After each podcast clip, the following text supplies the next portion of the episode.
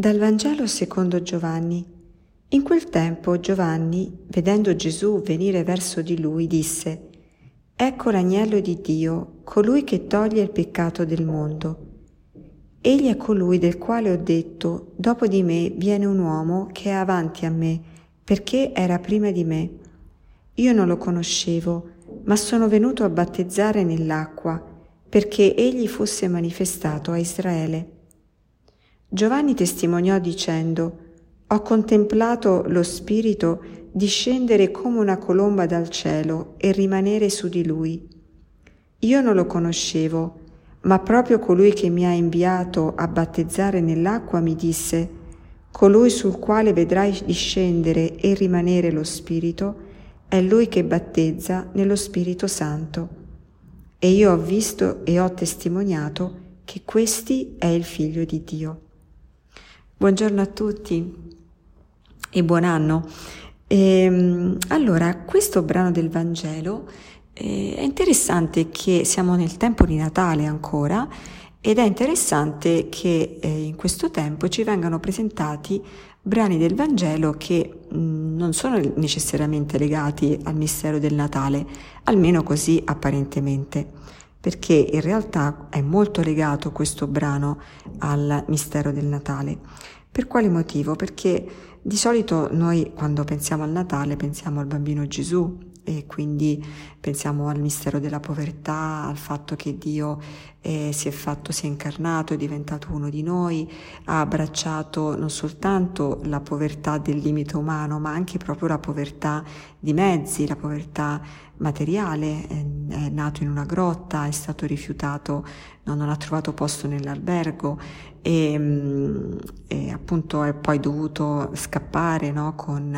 In terra diversa, perché altrimenti era perseguitato. Quindi diciamo che quella è la storia, no, del Natale. Però in realtà il Natale ha collegato un significato ancora più profondo e che porta ad una radicalità ancora maggiore questo sacrificio, questo dono che Dio fa di se stesso in Gesù.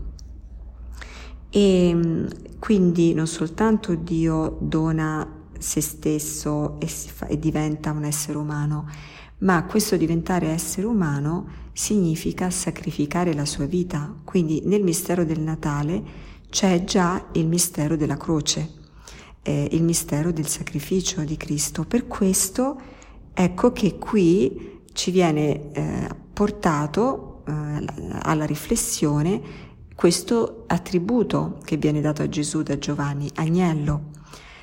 Giovanni si riferisce a un brano di Isaia dove si parla dell'agnello condotto al macello, che è condotto al macello e come pecora muta davanti ai suoi accusatori non lanciò nessun grido, e sono tutti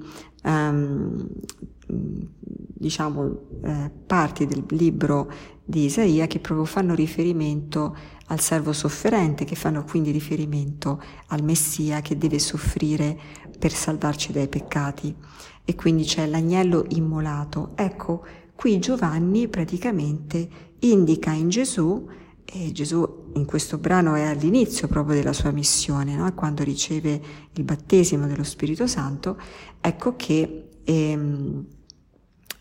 indica subito qual è la missione, no? Che è la missione di salvare dai peccati, ma attraverso il sacrificio della sua stessa vita, quindi attraverso un coinvolgimento radicale e pieno di se stesso.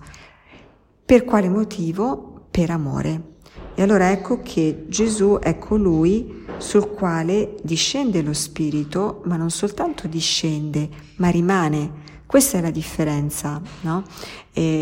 Ognuno di noi può avere un'esperienza dello Spirito e essere, o meglio, diciamo, per noi adesso la condizione è diversa, ma nel passato, prima di Gesù, i profeti dell'Antico Testamento o persone che erano investite dallo Spirito Santo erano investite per un momento, per un periodo, magari per una particolare missione, una particolare azione che dovevano compiere. Ecco, la differenza con Gesù è che lo Spirito non soltanto discende, ma rimane, perché in Gesù c'è la pienezza dello Spirito, proprio perché Lui è il Figlio di Dio. Allora, tutto questo per dire cosa? Per invogliarci ancora di più in questo tempo di Natale a contemplare quello che Dio fa per noi, e che è questo non soltanto il dare la vita nel diventare uno di noi, ma nel sacrificare quella vita e nell'essere l'agnello pasquale. Quindi nel Natale c'è in nuce già la Pasqua. E allora ecco che quello che vorremmo coltivare oggi è un grande sentimento di riconoscenza, di gratitudine. E se questo mistero della redenzione alcune volte ci appare lontano perché siamo distratti da tante cose, ecco, chiediamo oggi la grazia proprio della gratitudine di questa salvezza che ci viene portata, e accostiamoci quanto prima al sacramento della riconciliazione. Magari non abbiamo dei peccati gravi, oppure magari abbiamo bisogno proprio di accostarci. Ecco, facciamolo con questo senso, proprio perché il Natale ci porta il dono di questa salvezza. E proprio qui viene detto che è colui che toglie il peccato del mondo. Allora, noi sappiamo che in questo momento storico il mondo è in un grave peccato. I peccati che vengono commessi, no? Anche pensiamo semplicemente alle guerre, sono indescrivibili e sono innumerevoli. Ecco, magari questo è quello che noi possiamo fare, è andare a riconciliarci con Dio, così che la misericordia di Dio può entrare nel mondo attraverso di noi.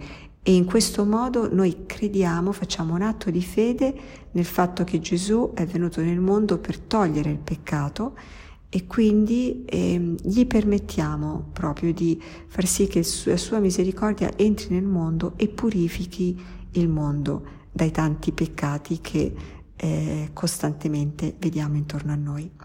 Grazie e buon Natale ancora e buona giornata.